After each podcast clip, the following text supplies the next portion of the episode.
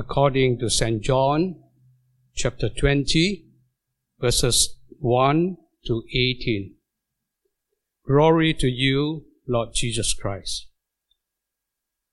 Early on the first day of the week, while it was still dark, Mary Magdalene went to the tomb and saw that the stone had been removed from the entrance.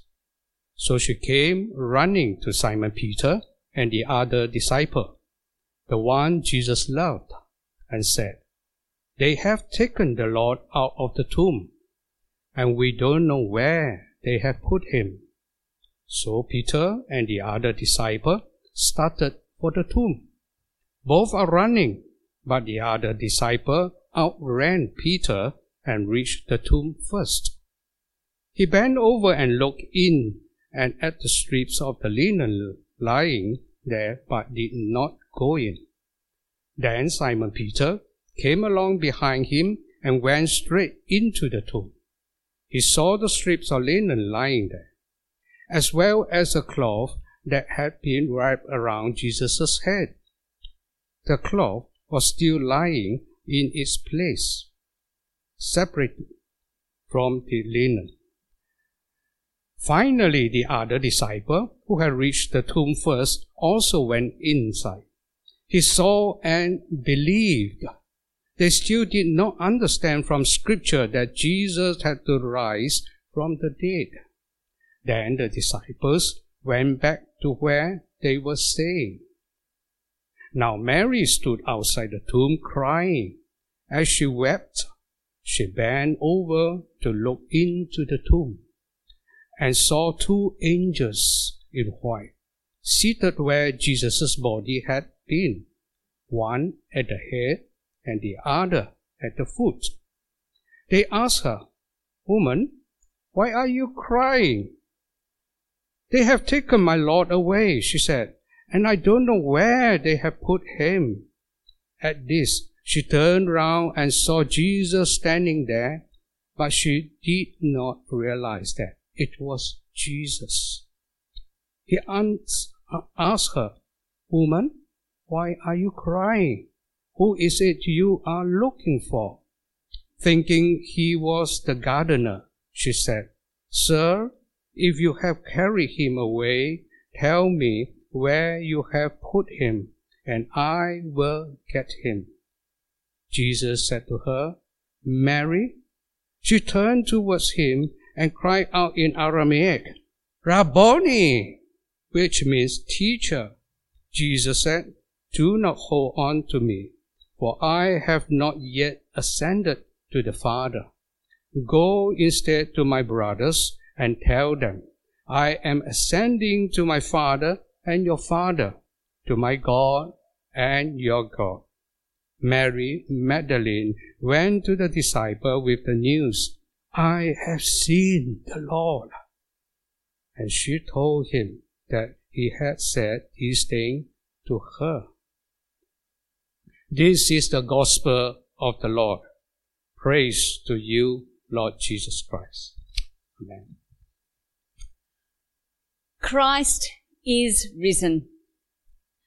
The message of the four Gospels is Jesus was raised from the dead, therefore Jesus truly is the Messiah, the anointed one, the one looked for by God's people, promised by God to save his people.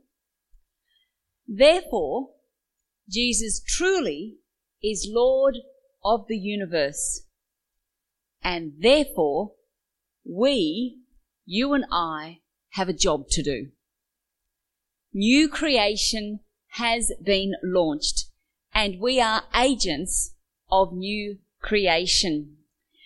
The New Testament is not primarily concerned with how we might have eternal life, as important as that is.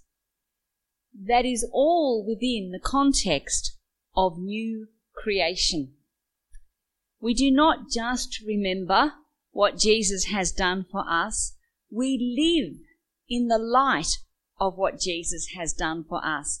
We live out His agenda in our everyday life as agents of new creation. And today I want to encourage you what that means for you and I. On Friday, Good Friday, we heard from the writer to the Hebrews how Jesus knew what it was to be tempted to give up on obeying God. Chapter 5, verse 7 reminded us that during the days of Jesus' life on earth, he offered up prayers and petitions with fervent cries and tears to the one who could save him from death. Take this cup away from me, but not your will, but mine be done. Not my will, but yours be done. And he was heard because of his reverent submission. Even though he was the Son of God, he learnt obedience through what he suffered.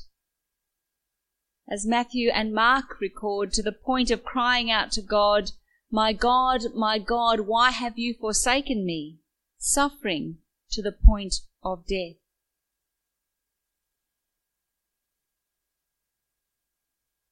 This morning, as I said, is the opportunity for us to reflect on what it means to live as agents of the new creation, what that means by reflecting from the perspective of one woman, Mary Magdalene.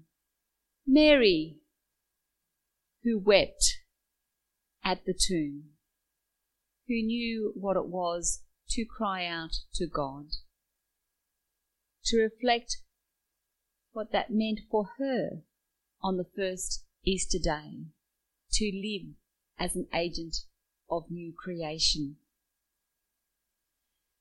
Mary Magdalene doesn't feature in John's Gospel until her appearance with the other Marys at the foot of the cross. John has told us nothing of her history. The little we know we know from other Gospels. In Luke chapter 8, she's one of a group of women whom the other Gospel writers don't mention until much later, until in fact they turn up at the foot of the cross, lend a hand with the burial, and then are the first at the tomb. Luke tells us Jesus and his disciples are accompanied by various women who'd been healed from evil spirits and diseases. Mary, who was called Magdalene, I'm not sure which saint this uh, church is named after, whether it's Mary, the Mother of God, or whether it's Mary Magdalene, but for this morning we'll believe it's Mary Magdalene, from whom seven demons had gone out. Joanna, the wife of Chuza, Herod's steward, and Susanna, and many others. They looked after the needs of Jesus and his companions out of their own pockets. So these women, including Mary Magdalene, have been healed. More than that, they've done the unthinkable. They've left home and family and chosen to accompany Jesus and his followers on the road from place to place, looking after their needs and doing so, moreover, out of their own pockets. It would have been as shocking from a first century Palestinian point of view as the story of the woman letting her hair down and kissing Jesus' feet. Maybe Mary Magdalene was the unnamed woman, and that's why Luke tells the two incidents close together. We can imagine people thinking, who are these people following Jesus? But we can also imagine Jesus thinking of them as people in whose hearts and lives the word had had its effect. People who were already bearing fruit, putting life, reputation, and property at the disposal of his kingdom movement. As I said in John's Gospel, we know nothing of her history, but her place in this Gospel is spectacular. She is the first apostle, the apostle to the apostles, the first to bring the news that the tomb is empty, and then a greater privilege yet, the first to see, to meet, to speak with the risen Master himself. Early on the first day of the week, while it was still dark, Mary Magdalene came to the tomb and saw that the stone had been removed from the tomb.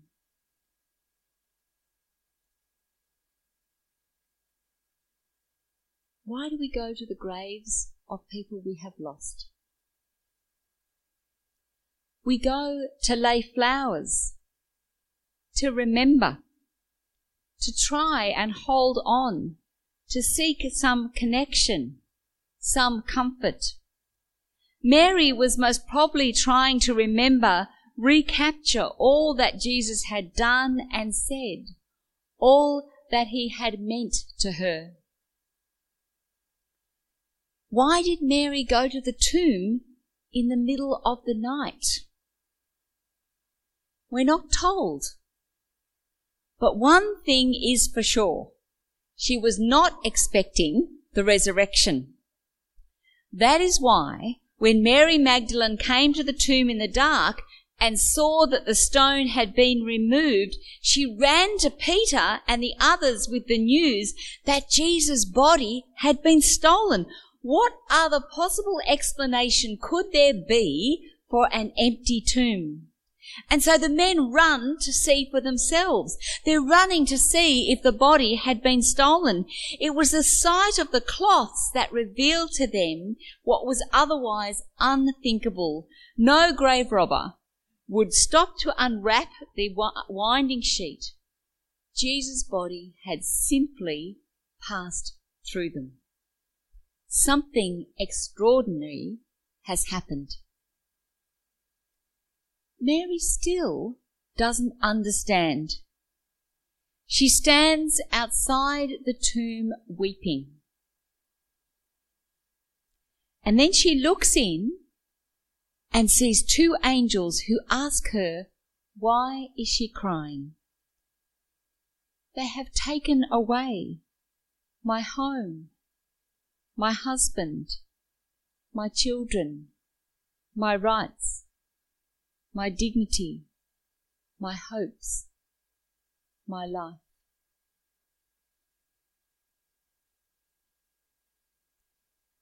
They have taken away my master.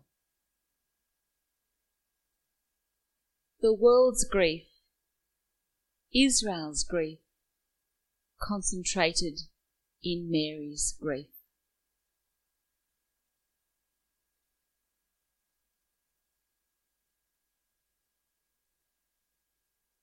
Then she turns around and sees someone whom she intu- intuitively thinks is the gardener. Wrong on one level, yet right on another. This is the new creation.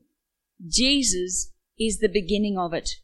Remember Pilate on Good Friday. Here is the man. Here he is, the new Adam, the gardener, charged with bringing the chaos of God's creation into new order, into flower, into fruitfulness. He has come to uproot the thorns and thistles, the pain, and replace them with blossoms and harvest. Jesus said to her, Mary, it's greeting, consolation, gentle rebuke, Come on, don't you know me? An invitation, all rolled into one. Of course we know him. Of course we don't know him. He is the same. He's different. He is alive with a new sort of life, the like of which we have never seen before. Something extraordinary has happened. This passage also gives us a moment when it becomes clear to the careful reader of John's Gospel that something extraordinary has taken place. Not only to Jesus, though that's extraordinary enough, but to the way the world is, the way God is, and the way God and his disciples now are. See, up to this point, Jesus has spoken about God as the Father or the Father who sent me, or my Father. He's called his followers disciples, servants, even friends. Now all that has changed. Feel the force of verse 17 when Jesus says to Mary, But go to my brothers and say to them, I am ascending to my Father and your Father, to my God and your God. Something has altered decisively. Something has been achieved. A new relationship has sprung to life like a sudden spring flower. The disciples are welcomed into a new world, a world where they can know God the way Jesus knew God, where they can be intimate children with their Father. Everyone who follows Jesus is a beloved son or daughter. But Jesus also says to Mary in verse 17, Do not hold on to me, do not cling to me, because I have not yet ascended to the Father. Don't cling. Jesus is warning Mary that the new relationship with Him was not going to be like the old one. He wouldn't be going around Galilee and Judea anymore, walking with them, sharing regular meals, discussing, talking, praying. They would see him now and then, but soon it would be time for him to go to the Father, as he has said over and over again in chapters 14 to 17 of John. Don't cling to me. Don't try to keep me, to possess me.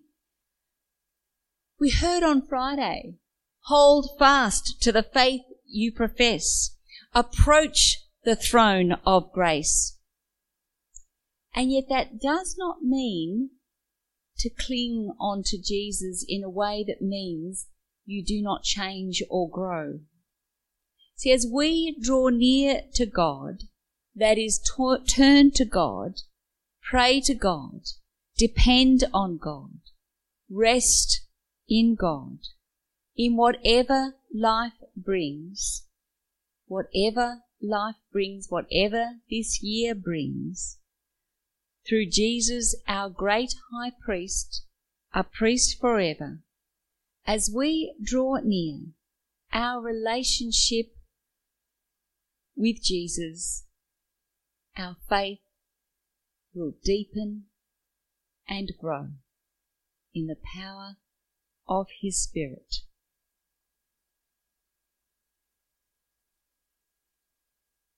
We will be enabled to be his agents in the world. See, Mary, she's not upset by Jesus' words. She doesn't feel it as a rebuff. She has business at hand. Once again, she is the apostle to the apostles. I've seen the Lord, and this is what he said. Nothing like fresh first-hand evidence and it still counts today. If someone in the first century had wanted to invent a story about people seeing Jesus, they would not have dreamed of giving the star part to a woman, let alone Mary Magdalene. Yet Mary is modeling what it means to live in the light of the resurrection live in the light of new creation. She is modeling what it means to be an agent of new creation. Easter is only the beginning. The Gospel of Mark brings it out in another way. See, if you read the Gospel of Mark, it ends abruptly with the women fleeing from the tomb in terror and amazement and saying nothing to anyone because they're afraid. Very peculiar way to end a gospel, and actually some additional verses were added later, but most interpreters now believe that Mark really meant to conclude it the way he did. It's a strange ending, and it's a sad ending. The women also do what the men have done. With them, too, the seed seems to have fallen on rocky ground. They're afraid, and their faith, too, falls short. Like the men, They've followed Jesus and served him on the long way from Galilee to Jerusalem. They've heard him speaking his words in the synagogues and people's houses, a new teaching with authority. From his hands they've received the bread and the fish that he shared with Jewish people and pagans. They saw his concern for the sick, his love of children. They know that he ordered demons to be silent and stilled the storm. They know the parables he said and did, sharing meals with the least of people. They also know of the hatred he provoked of his denial by his friends, his fear in the garden, his silence before his judges, his crucifixion, and his burial. But only the women have learned from the young man in white that nothing could separate the Son of Man from the love of God, and that also is true for his followers. How is it all to go on? If even the women now drop out, there's no one left to pass on what happened. Apparently, Mark stops to make us, his readers, ask this question, and then to suggest to us that the women are not the only ones to receive this report on high. We have too. The Gospel of Mark, the Gospel of John, the Gospel of Luke, and the Gospel of Matthew. See, the Gospel writers want us, sitting and reading this story, now to follow Jesus and into Galilee. And that will take us to Jerusalem, where we share in Jesus' life, death, and resurrection. It's about making sure we don't just shut the book and go on with the order of the day. No, the gospel of Jesus, the story of Jesus, does not stop with the empty tomb. We must not shut the book, but open it again at the beginning. In the beginning was the Word, and the Word was God, and the Word was with God. We must go back to Galilee. The Son of Man is going before us in true humanity we must follow him on this way as sons and daughters of God our Father, as brothers and sisters in Christ, as agents of new creation. And the empty tomb Mary Magdalene discovers tells us that this way is no dead end. It is the way to life. Christ is risen. He is risen indeed. And let's stand to sing.